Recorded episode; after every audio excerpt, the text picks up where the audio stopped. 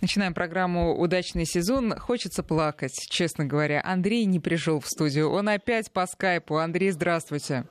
Э, здравствуйте. Ну, я не пришел. Почему? Потому да понятно нас... почему. Нет, да, а было бы странно, если бы я, э, прочитав только что в новостях э, рекомендации соблюдать социальную дистанцию и все остальные меры предосторожности, сейчас бы приветствовала вас в студии. Да, необходимость заставляет нас с вами опять быть в разлуке, Андрей, но я надеюсь, что на многие вопросы слушателей мы ответим, и программа наша будет, как всегда, очень интересной.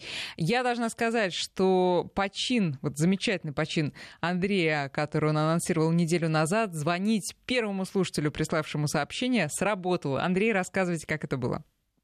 А, ну, первый слушатель а, нам а, написал э, вопрос, да, на который мы ответили. Ну и мы что пообещали? То, что я перезвоню, и мы поболтаем. И вот точно я э, уже ближе к вечеру, потому что я долго добирался на дачу через несколько разных э, там э, друзей, потому что едешь к одному надо заехать, к другому, к третьему и так далее. Вот доехал на дачу, сел спокойненько за самоваром, налил чайку и позвонил. И вот мы э, с нашей радиослушательницей поболтали где-то полчасика, поговорили, она была просто вот счастлива, потому что ответил на какие-то, э, ну, совершенно такие простые вопросы, вроде бы вопросы простые, а Э, вот люди, которые ищут э, ответ в интернете, они, как правило, получают такую порцию глупости. А тут вроде бы, в общем-то, узнали, и как, как хорошо. Не надо тратить время на какие-то тупиковые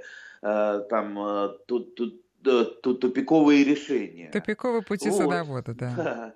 Э, ну, я надеюсь, и наша программа э, кое в чем в этом помогает, потому что тупиковых э, путей сейчас, по-моему, больше гораздо, чем вот совершенно простого, простого соблюдения агротехники. Просто вот просто соблюдение агротехники, да.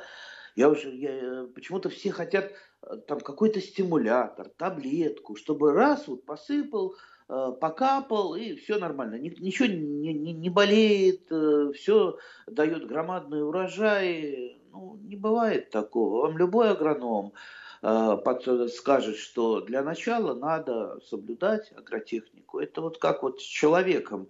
Э, если человек не здоровится, ну, не надо, наверное, придумывать какие-то глупости, что не надо, допустим, э, э, обедать, завтракать и ужинать. Вы пейте вот дрожжевой раствор, и будет вам счастье. Да какое счастье? Вы через три дня дрожжевого раствора ноги протянете. А тут вот посмотрите, что сейчас в интернете. Миллионные просмотры. Зачем подкармливать там, удобрениями?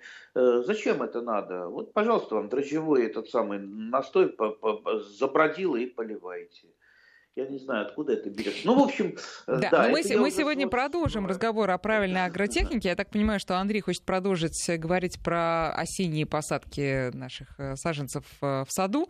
Но что касается первого вопроса, то слушатели, я думаю, начнут скоро писать, Андрей, первые вопросы, знаете, сразу после окончания нашей программы и будут считать, что, ну как, я первый. Нет, друзья, давайте все-таки какие-то рамки, вот потому что сегодня уже да. в 6 часов пришел первый вопрос вам, причем слушатель по имени Илья особо и не претендует э, на ответный звонок. Он написал не ради вот этого, а просто потому, что потом не будет возможности. Илья, ну вы тогда определитесь, если вы нас сейчас слушаете, э, слушаете, э, напишите все-таки, хотите ли вы получить звонок Андрея Туманова, или есть еще один кандидат уже из Украины на очереди. Поэтому напишите нам. А суть вопроса Ильи такой. Э, скажите, Андрей, знаете ли вы про айву московскую Суслова? Имеет ли смысл ее сажать ради самих плодов и э, возможно ли ее сформировать низкорослым деревом? Ну, э, вопрос, имеет ли ее смысл сажать ради самих плодов, меня немножко удивляет, а ради чего же ее тогда сажать? Ну, ради красоты иногда что-то сажают.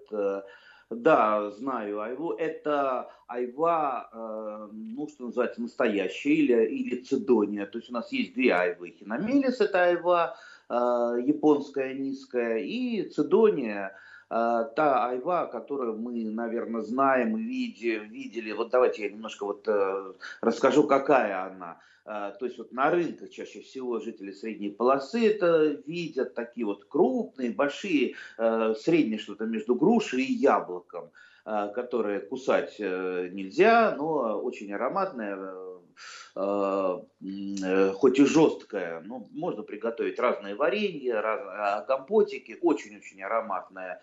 А, вот, и, собственно, да, айва цидония, она неплохо растет на разных видах подвоев, то есть она по своей Э, по своим генам она э, близка до, достаточно к груши, и в принципе э, айву можно выращивать на груши, выращивать на сеянцах, что ну, в нашей зоне не рекомендуют, можно на грушах, можно даже э, попробовать э, типичные суперкарликовые подвои для груши, вроде Э, черноплодные рябины, э, ирги, э, вот такие красноплодные рябины. Так что можно попробовать.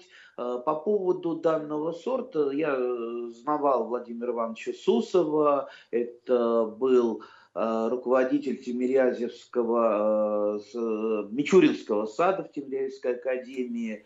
Э, хороший, добрый человек, профессор, который, э, для которого кафедра была сад. То есть он из сада не выходил, у него такой хриплый голос был, э, он в телогрейке ходил с таким с красным лицом, и когда приезжали журналисты, а где здесь у вас профессор Сусов? Я профессор Сусов. Они так удивлялись, а мы думали, вы просто рабочий. Он говорит, да, я рабочий профессор. Так что очень интересный э, человек, мы с ним дружили, и когда мне мучительно больно хотелось что-то поиметь, там черенки какие-то, новые сорта, я ехал э, к нему, и он меня наделял всем, даже больше того, он подкладывал мне разные э, черенки, которые я не просил, э, написанные. Я говорю, зачем вы мне, мне это не надо. Надо, надо, говорил он, бери, а то больше не дам ничего. И я брал, пробовал, и потом э, удивлялся, действительно, как же мне это надо было. Да, у меня э, айва э, сусовская э, растет, э, ну, правда, с ней ну, бывают периодически проблемы, если, если за ней э, не ухаживать, не, ну, не присматривать, скажем так, она иногда подмерзает, есть такое, но в принципе выращивать, конечно, ее э, можно. А, так что попробуйте. В принципе, э, Владимир Иванович Сусов выводил для нашей зоны а, Айву, Цедонию, а не для какой-то другой. А так вот по поводу, это кстати, именно для нас. По поводу mm-hmm. укрывать э, вопрос следующий из Украины. Давайте я напомню наши координаты. 5533 для смс -ок. Вначале только не забывайте писать слово «Вести» в начале сообщения. И наш WhatsApp и Viber 903 176 363. А вопрос из Харьковской области, Андрей. Что, чем вы посоветуете накрыть дерево хурмы на зиму и ростки теплолюбивых сортов винограда «Кардинал» и «Молдавский». Ну вот опять же, Харьковская область. Харьковская область, я вот... Э, Надо ли там вообще накрывать? Сейчас, сейчас вот вспоминаю, вспоминаю, потому что я, бабушка с дедушкой, это у меня откуда это, славян, с Донецкой области. Как раз через Харьков мы всегда проезжали, когда на поезде едешь, там буквально там Харьков там за, за три часа до Славянска. Я вот сейчас вспоминаю, был-то я всегда там летом э, гостил, поэтому не знаю, какой снеговой покров э, в Харькове, но в принципе вот я-то сейчас ходу только, естественно, не скажу, там, а, данный сорт винограда укрывать, не укрывать. Я вам просто могу посоветовать. Вот по поводу винограда никогда никого не слушайте. И никогда а, никого, вот я имею в виду там книжки какие-то, советы, там, публикации в интернете, еще где-то. Вы идите и найдите местных виноградарей. Как правило, местный виноградарь, он знает местную специфику, местные сорта. У него него есть какой-то локальный опыт, потому что чаще всего вот этот локальный опыт это лучше, чем весь вот этот вот массив советов, там, э, которые могут дать там умные и не очень люди. Так что ищите виноградаря, он скажет, насколько там вот э, те или иные сорта винограда можно выращивать в укрывной форме или не в укрывной. Не в укрывной. Допустим, у меня есть допустим, один южный сорт, который обязательно, не то, что да, он под снегом зимует, а для него надо сделать такой вот даже вот полуподвальчик, то есть копается небольшая канавка или Э, такая круговая ямка для того, чтобы уложить кольцом виноград, там э, выстилается елочными лапками, вот он укладывается, и потом сверху засыпается либо листьями, либо торфом. Вот только так он зимует, иначе он ну, просто замерзнет. Есть э, сорта винограда, обычного винограда, то есть это витис винифера европейского винограда, который зимует, просто вот снимаешь с опоры, укладываешь на Э, землю и под снегом зимует. Есть сорта винограда, но это уже э, та самая лабруска, американские э, виды виноградов, которые я вообще с опоры даже не снимаю. Вот они переносят любые морозы, любые оттепели. Так что видите, какой большой разброс разных сортов и видов винограда э, по отношению к укрытию. По поводу хурмы, то, тут тоже вот сейчас вот не скажу, как она будет вести Э, в Харьковской области. В любом случае, если есть снег, снег укроет все. А, ну, естественно, дерево снегом не укроешь, но дерево можно сформировать даже высоко, на высокорослом подвое, сформировать в любой форме, в том числе и в форме э, сланцевой. Э, то есть, например, у меня друзья в Красноярской области выращивают южные сорта винограда, ой, сорта яблонь в сланцевой форме. То есть у них дерево, оно не расположено не Э, как вот классическое дерево со штамбом, как дерево, а оно стелится по земле. Просто у него пришпиливаются э, несколько раз в год все веточки, то есть он, оно не растет вверх, оно, ну, фактически вот его крона, она лежит на э, земле и засыпается все снегом, как, как только приходит зима, и прекрасно под снегом это деревце зимует. Так что, в принципе, а, можно, можно попробовать воспользоваться этим опытом. Ну вот, а Но, из видите, Тулы, вот, да, да. даже э, пишут из Тульской области, в Ростове, например, вымерзает, так что укрывать надо э, в этой полосе, и там советуют укрывать нетканным материалом, пленкой, и все будет хорошо. Вот человек пишет, 20 лет выращиваю.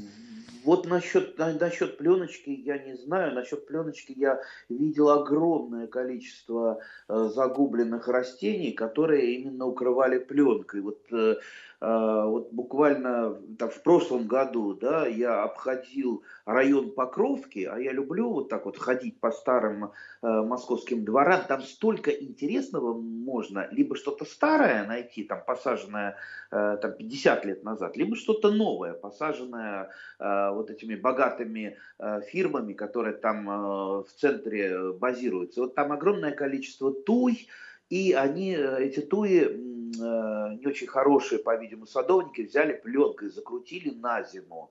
Я еще там под, подходишь и смотришь, ну, э, явно оно там задохнется, явно оно там сопреет под этой пленкой. И, и, и действительно, я пошел весной, и половину вот этих туй, да, дорогих туй, оно, они задохлись.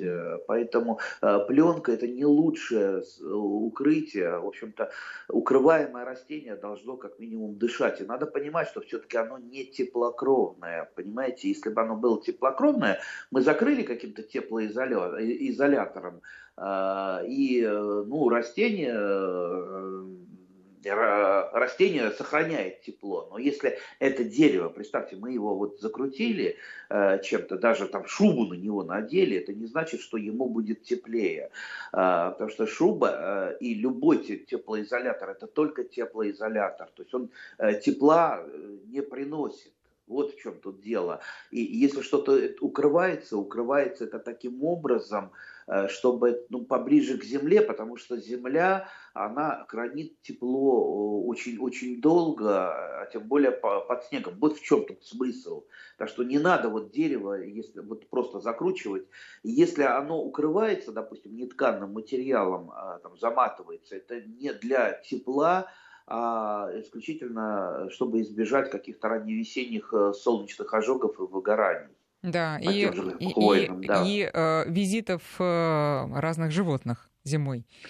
Ну, а, э, следующий вопрос. Э, Андрей, вот вы извините, по вопросам пока идем, потому что их ну, много. Ну, давайте. А, Сергей из Санкт-Петербурга спрашивает. Дуб, маленький молодой дубок, в середине лета покрылся белой мукой, в течение месяца заразились все растения, кроме клубники и тепличных. Что это, как с этим бороться к следующему сезону? Ой, э, классический вариант, когда сажают желуди, дуба, и потом э, сеянцы заражаются мучнистой росой. А, вообще и лесные растения у нас болеют разными грибными заболеваниями. То есть это грибное заболевание. И у дубов, и у лип, и у берез есть формы, э, вот э, сеяница фактически у вас, ну как бы вот но, но, но, новый сорт появляется, да, могут быть предрасположенные к болезням, могут быть более устойчивые. Ну, в природе как это происходит? В природе, если э, растение болеет, оно просто погибает, потому что любая грибная болезнь, и не только грибная болезнь, она ослабляет растение, а зима э, довершает э, свое дело, и просто этот сеянец, он вымерзает. То есть вот такой вот отбор идет в природе. Э, если вы за своими сеянцами там, ухаживаете где-то, естественно, отбора нет, и вот оно растет, болеет, э, мучается, вас расстраивает. Поэтому я бы советовал, вот, если у вас такой вот сеянец получился, который болеет, но все-таки э, его, его ну, не продолжать выращивать, скажем Ну, так. Андрей, ну вот смотрите, у меня растет дуб, я его не сажала, он вырос сам, чему я очень рада. Он тоже весь покрыт э, белым налетом. Значит ли это, что расположенный прямо рядом ваша прекрасная алыча, э, которую вы мне подарили, э, клубника, смородина и все прочее, что они прям вот в зоне риска? Нет, скорее всего нет. Скорее всего произошло то, что а, вот на данной даче у нашего радиослушателя просто сложились определенные условия, а, благоприятные для разных рас, э, тех же там мучнистой расы, там, пермоспороза, мало ли что там может быть, мы э, сейчас не знаем, мы не исследовали, что, что это за болезни. Да? Угу. Скорее всего, влажно, плюс влажный год, естественно, максимально э, болезнь себя проявляет. Ну и плюс наверняка фитосанитарная обстановка не самая благоприятная. То есть фитосанитарная обстановка, она неблагоприятна там, где не ведут какую-то простейшую профилактику, где не убирают растительные остатки, где все вот это валяется, споры мириадами витают в воздухе, естественно, они подзаражают. Но, как правило, все-таки все э, грибные заболевания, они специализируются на э, конкретных культурах, хотя есть много исключений, когда, например, вот та же ржавчина, которая сейчас многие пишут по поводу груш, так на груши вот такие вот, на листьях, вернее, груши изъязвления, такие оранжевые, это ржавчина, и как раз ржавчина имеет имеет такого посредника в виде в виде можжевельника. То есть там, где можжевельник есть, то она на можжевельнике ржавчина зимует и потом переходит на э, груши. Uh-huh. А, то есть бывает и так. Но, в принципе, если хотите побороться, ничего страшного, можете купить один из разрешенных системных фунгицидов – Э, то есть системный фунгицид, который проникает не только по поверхности работает, но и проникает в клеточный сок, и, в принципе, он хорошо задавливает любые э, ну, большинство видов грибных болезней. Я могу сказать, какого типа лучше применять. То есть не обязательно его, не обязательно э, этот препарат, но какого типа? Типа хоруса. Вот. Пожалуйста. Хорошо. Друзья, напоминаю, Наши координаты 5533 для ваших сообщений. WhatsApp и Viber 903-176-363. Можете задавать Андрею Туманову свои вопросы. Вот э, э, слушатель Сергей, который э, написал про дуб, э, дополняет, что дуб был пересажен все убрано, все косится. Но, тем не менее, значит, надо последовать э, советам Андрея, и тогда все будет хорошо. Так, а след... А я бы, да. Э, я бы добавил, еще бы хорошо у соседей также было хорошо, как у вас, да. потому что чаще, чаще всего бывает, вы, э, вы там боретесь, вы наводите порядок, так ваших соседей нет. Вот в результате все споры к вам летят. Очень интересный вопрос. Как, пос... как посадить фруктовые деревья на берегу реки? Четыре яблони погибли, поднимал, прокладывал шифер, не помогло. Вот такой вопрос. То ли дача на берегу реки, то ли просто человек хочет облагородить э, вот эту часть прибрежную. Так, на берегу реки. Ну, здесь я Э, не могу дать какой-то совет, не зная исходных данных, чтобы э, попробовать решить задачу, как, э, ну, как минимум надо знать, что с чем складывается, да, или же что откуда вычитается. Ну давайте так, мы пусть, Поэтому может быть, слушатели давайте, пришлют да. фотографию, я да, попробую да, да, описать, да. да, вот, и а тогда, во... да, или пришлю вообще, вам, Андрей. Вообще насчет реки, э, знаете, чтобы уж э, так немножечко интересного рассказать, могу сказать, какие, э, какое растение любит всего на берегах рек расти. Мы, конечно, здесь да, иву не берем, Ива любит, конечно, воду, ива вокруг прудов растет, ну вот плодовое, вернее, ягодное растение. Облепиха у нас большая любительница, большая любительница э, береговых линий. И вообще давайте вспомним на Алтае, где она любит расти, это берега, берега Катуни, э, причем ей не обязательно расти на каких-то плодородных э, почвах, это может быть песчаная, каменистая почва. Облепиха э, переносит прекрасно такие почвы, но не переносит э, э, сухой почвы. Поэтому вот ей на берегах очень комфортно. Кстати, берега она э, укрепляет облепиха. Так что, может быть, не насчет яблони подумать, а насчет облепихи. Ведь почему-то возникло вот этого желания именно на берегу. Может быть, именно для укрепления э, берега. Поэтому облепиха для укрепления я думаю, будет, была бы предпочтительнее. В свое время, я сейчас не знаю, а как, но в свое время на не, в некоторых э, э шахтерских городах э, пытались укрепить терриконы именно облепихой, и, в общем-то, очень неплохо получалось. То есть терриконы это ну, вот такие большие горы с выработкой из шахт, э, для тех, кто не знает, что такое терриконы.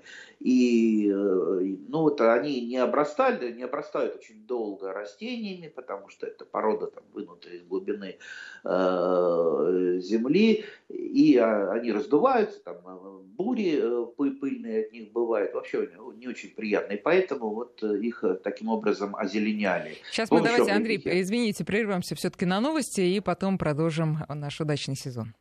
8.36 в Москве. Мы продолжаем а, программу вместе с Андреем Тумановым. Друзья, пожалуйста, задавайте свои вопросы. Мы сегодня, я так чувствую, именно им посвящаем наш эфир. 5533 э, для ваших смс 903 176 363 WhatsApp и Viber. Андрей, вот тут спрашивают про Моск... Э, из Москвы про яблоню, которой 7 лет, а ни разу она еще яблок не давала. Вот э, и слушательница предполагает, может быть, надо ветки оттягивать вниз, а я предположу, может быть, надо еще одну яблоню просто рядом посадить. Что скажете? А я, а я предположу, еще надо бы узнать, как яблоню зовут, да? Да. Как яблоню зовут? Как яблоню зовут? Елена, пожалуйста, напишите нам. Э, потому что начинать надо вообще-то со скороплодности. То есть есть сорта старые, которые вступают в плодоношение достаточно поздно, там год до 10, если на 12. То есть это старые сорта. И все современные сорта, они скороплодные, то есть это ну, максимум там четвертый год, сорта яблони, даже сорта груш, четвертый год, все, они уже а, плодоносят. Есть сорта там супер скороплодные, которые на второй год начинают плодоносить, а, то есть он даже уже в питомнике может зацвести и стоять там с яблочками. Да, бывает и такое. Значит, это первое. Второе – Э, да, безусловно, это неправильность, э, может быть, формировки. Если яблоня не зацветает никак, э, то есть, обратите внимание, все ветки, которые направлены вертикально вверх, они не закладывают плодовых почек, и, естественно, нет, нет на них цветов. Но зато они очень шустро растут. И вот правильно вы сказали про оттягивание, то есть для того, чтобы Э, ну, спровоцировать закладку плодовых почек, да, оттягивают в горизонт, потому что горизонтально расположенная э, ветка, ну, более в горизонт уходящая, да, может быть, она даже и э, смотреть может вниз, то есть вот такая плакучая веточка быть. То есть они медленнее растут, то есть у них меньше ежегодный прирост, но зато они стараются максимально закладывать плодовые почки. И, естественно, потом из этих плодовых почек цветы. Ну вот это я такой совершенно коротенький-коротенький экскурс. На самом деле там, конечно, побольше. Э, да. разных вариантов. Андрей, да. вот вы помните, наверное, наш, э, нашего слушателя Дмитрия из Ростовской, по-моему, области, который нам э, каждое утро субботнее присылал свои персики замечательные. Вот ему подросла достойная смена. Это Павел из Тульской области. Он шлет нам виноград, который вырастил на своем участке. Вот это он писал, что под пленкой зимует и все хорошо. Ну, если под пленкой зимует и вот такое получается, то я вам скажу, Павел, вы все делаете правильно, потому что виноград — это, конечно, загляденье, а не виноград. Вообще приятно отмечать э, успехи наших слушателей, которые, ну, действительно, глаз радует. А уж желудок-то и все вкусовые рецепторы, я думаю, гораздо больше. Так, хорошо, э, это лирическое отступление. Значит, теперь интересный, опять же, вопрос пришел от э, Алекса из Калининградской области. Он говорит, что сейчас, э, может быть, он сейчас ну, просто путешествует по этому региону, а сам откуда-то из другого места, но как бы то ни было, в центре Калининграда он э, нашел 300-летний дуб а, еще времен Петра Первого. И под ним, естественно, много желудей. Вырастет ли э, из такого желудя не менее прекрасный дубок, спрашивает Алекс. А что ж не вырастет? -то? Запросто вырастет. Маленькая-маленькая хитрость только. А, высаживать желуди надо сейчас, вот под зиму. Они должны пройти стратификацию. Стратификация – это ну, обработка холодом. То есть для того, чтобы у них, э, э, у семян э, деревьев Э, ну, произошел сигнал на прорастание, они должны перезимовать. Да? Если вы их положите в квартире, а весной посадите, они просто не прорастут. Да? Это так природой заложено, чтобы они там, в теплый период не прорастали до зимы. То есть они должны пройти обработку холодом. Так, так что сажайте сейчас э, без проблем. Много сейчас можно посадить. Я вот э, шел-шел, Э, вчера по улице, мимо конского каштана прохожу и вижу орешек, ну, рука непроизвольно э, потянулась, хотя он мне не нужен, да, взял орешек, принес домой, домой, ну куда вот его девать, орешек, орешек, ну знаете, вот юнацкая, э, это самое, руки чешутся, хочется что-то, ну, пошел во двор его и посадил, Пусть вырастет, не вырастет. Но, по, по крайней мере, знаете, это очень интересно. Это очень интересно что-то вот вырастить из орешка, из семечка. Э, так что пробуйте, делайте. Ну вот желуди, это классика жанра. Кстати, э, сейчас очень много заговорили про, дубу, про дубы. Э, мы как раз вот не так давно проводили такую вот акцию небольшую. Мы нашли один из старейших дубов в Москве и значит, табличку возле него поставили.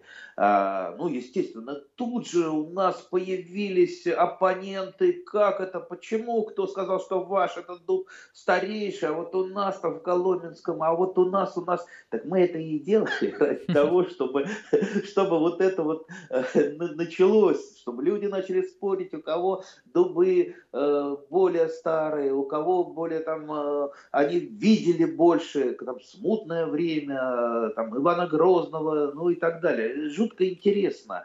А, а, кстати, вот почему мы остановились на том э, дубе, э, просто, просто он по документам оказался самым старым, потому что не все, не все дубы, ну вообще не все растения, они задокументированы. А вообще у каждого растения, особенно у такого вот, э, как дуб, должен быть свой паспорт, там своя родословная и так далее. Так что очень-очень интересно, Сажайте, ну сажайте, а, потом все-таки проводите какой-то отбор. А ваш дуб, который вот... вы нашли, сколько ему лет еще раз?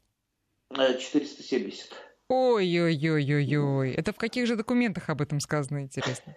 А, э, это документы, ну вот, э, которые, что у нас там, Зеленхоз еще, еще когда вот при советской власти работал Зеленхоз, именно там все такие старые деревья, они брались на контроль и отмечались. Ну, ясно, что там примерно, может быть, там от фонаря, там нельзя сказать, что вот именно в, в этот год он, значит, там желудь пророс. Для того, чтобы точно определить, ну, как минимум, надо сделать есть, есть такие способы, немножко, мне кажется, только варварскими. Там а, специальной такой дрелью а, делается сверление, и потом, потом вот э, как это называется? Вот, ну, там, и, каким-то образом считают, да, считают кольца. Да, да, и считают, считают кольца. Но это действительно, но, это может стать но, последним годом э, в жизни этого великана. Нет, ну вот, вот э, мне профессиональные лесоводы, лесоводы говорили, что там ничего страшного, если это делает профессионал, то это, в общем-то, там зарастает, ничего страшного. Но все равно, честно говоря, такой старый дуб э, сверлить, зуб-то сверлить страшно, а дерево-то тем более страшно. Да, но э, если верить этим э, расчетам, то Иван-то Грозный этот дуб видел, а дуб Ивана Грозного, это здорово. Видел, видел, он мне сам Сам, сам рассказал. Потому что я сразу же распустил слухи, что если приложить ухо к этому дубу, он немножечко может там нашептать, да, сразу все побежали э, свои уши прикладывать, и каждый услышал то, что хотел услышать. Я, я, я Вам услышал много... привет лично да. от Ивана Васильевича. Так, ясно. Хорошо. Э, спрашивают, да, э, значит, слушатель, который про яблони на берегу речном э, интересовался, вот он пишет о том, что как раз облепихи-то там завались, а вот хочется еще яблок и груш. Ну, пришлите нам, пожалуйста, фотографию. Вы же не прислали, поэтому мы не можем вам ничего более подробного сказать. Так, а, значит, э, по поводу желудей. Если в холодильник перезимуют, правильно? Можно, можно в холодильнике, да. А, посмотрите, как стратифицируют в холодильнике. Ну, желательно, чтобы это все-таки во влажной среде, как это песочек. В песочек закапываются желуди и в холодильник. Ну, я никогда не делаю стратификацию в холодильнике, потому что ну, гораздо легче э, посеять э, где-то в школке. Школка это там у меня такие такие на даче маленькие участочки, там э, буквально там, там по, по пол квадратных метра, я их огораживаю специально, чтобы там самому не затоптать, либо котики там в большом количестве бегают, э, могут затоптать. Э, и вот оградил либо камушками каким-то образом, либо колышками, туда посадил э, и все, забыл. А весной уже, смотрите, сеянцы, осторожненько пропалывайте, потому что очень легко при пропалывании, они же маленькие, особенно, допустим, у елочки, у сосеночки, у там, сосны кедровой, это же такие малютки, там, меньше, меньше мизинчика.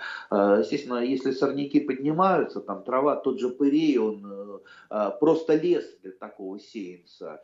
И вот надо пропалывать очень осторожно, не наступать, э, э, не, там, э, не завалить чем-то там землей. Так что сажайте, делайте такие школки. Но видите, и, вообще да. дубами интересуются очень многие наши слушатели, в том числе спрашивают, а можно ли пересадить четырехлетний дуб и как это сделать? Вопрос от Сергея. Но мне кажется, четырехлетний дуб все-таки достаточно маленького роста, и пересадить его несложно. Ну, как? Да, конечно, можно, но только зачем?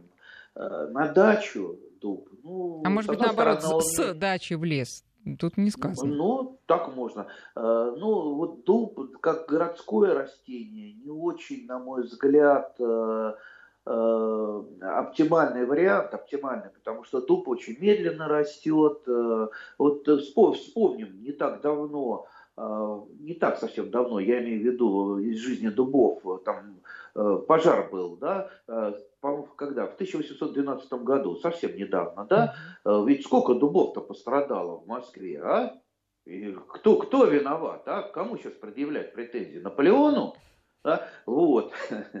И все-таки для города, потому что город стремительно развивается, там может там коммуникации какие-то быть, там строиться, мало ли и так далее. А вы посадили дуб, а что-то там, это самое, там трактор проехал, вон у меня там несчастная ива под окнами, ее же два раза уже ломали, Э, трактором, хотя уж настолько там она свободно растет и ничего вокруг нет. Ну, зимой там заезжает, там снега, э, снег сдвигал, поломал. Хорошо, ива быстро отрастает. А если бы это был дубик, э, ну, жалко бы было его, жалко и вряд ли он восстановился бы так быстро, как Ива. Поэтому для города все-таки стоит подбирать немножко другие культуры. И если вы в городе сажаете, все-таки не тащите из леса все.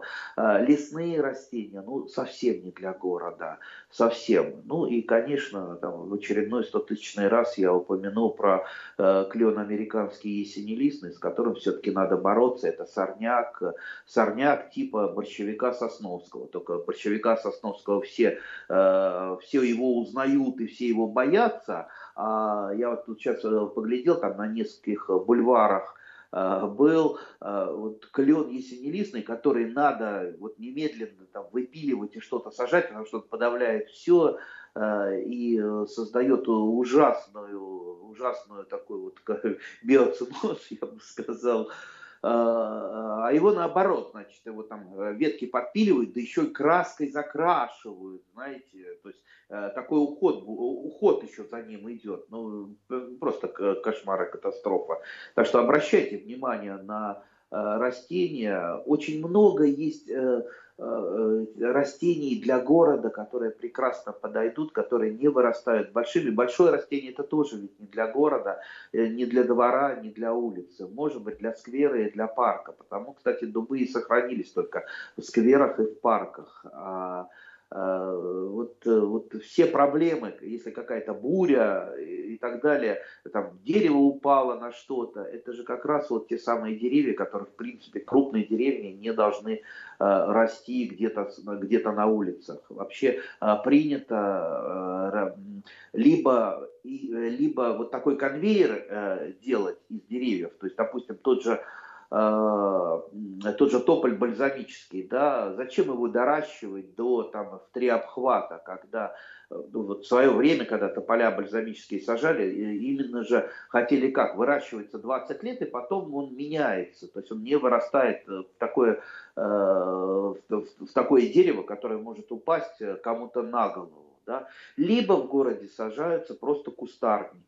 Вот смотрите, сирени. Почему в Москве традиционно любят сирени? Потому что, э, потому что быстро растет, быстро восстанавливается при каких-то проблемах, хорошо переносит городские условия, цветет сказочно, любима всеми сирень. Поэтому э, вот, э, не надо э, сажать самим деревья, если вы не специалист. А вот сирени, ну, здесь никто вам не может это запретить.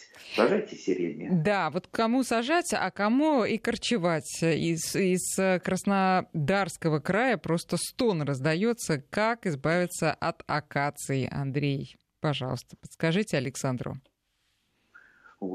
Корчевать, вы правильно сказали, корчевать. Э, корчевка Э, самый эффективный способ, э, чтобы избавиться. Но там, наверное, э, может быть, не столь вопрос от конкретно акации, от того, что акация, как и клен ясенелистный, распространяет огромное количество семян, и эти семена всходят, и огромное количество сеянцев появляется.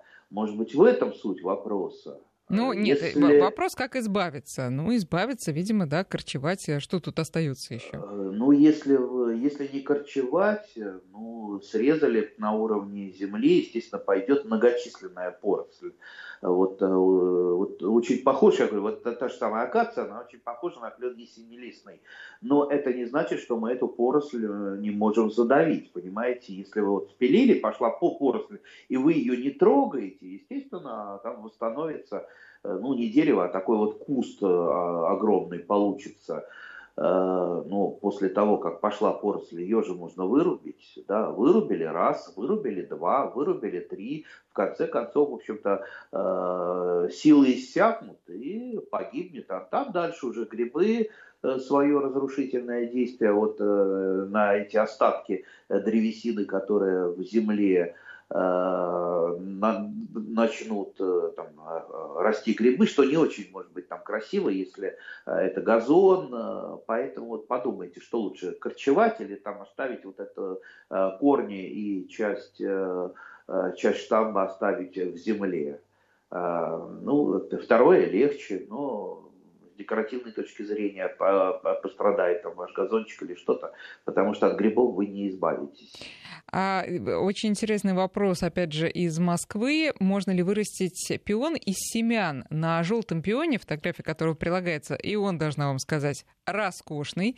Так вот, на этом пионе после цветения образуются семена, и хочется размножить цветок семенами. Не знаю, когда их собирать, когда лучше посеять, спрашивает Любовь.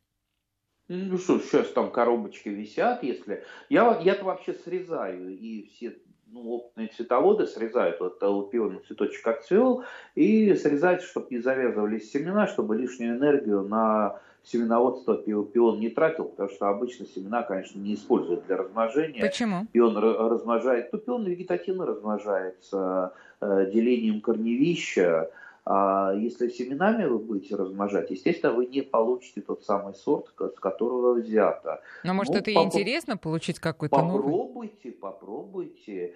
Я, честно говоря, не пробовал э, размножать пион семенами, потому что у меня и так пионов слишком много, приходится их э, раздавать. Но, может быть, какую-то интересную форму вы получите.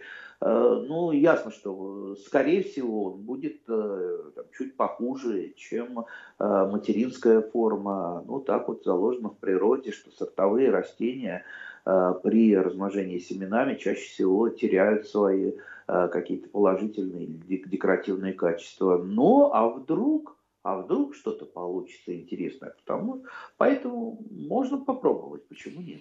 А у нас э, просто в нашем чате целое соцсоревнование. Вот э, я упомянула Дмитрия, правда, я ошиблась, сказала из Ростовской, он из Рязанской области, конечно, Дмитрий с персиками. Есть девочка с персиками, а есть Дмитрий с персиками. Так вот, теперь Дмитрий не только с персиками, но и с виноградом. Видимо, не потерпел он конкуренции в лице а, Павла из Тульской области и прислал свой замечательный виноград. Мол, мы, рязанские, ничуть не хуже. Дмитрий, вы просто молодец. Если у вас э, такой урожай на каждый вообще вид э, э, плодового растения, не только, да, и не только дерево, но и вот виноград тоже просто замечательно.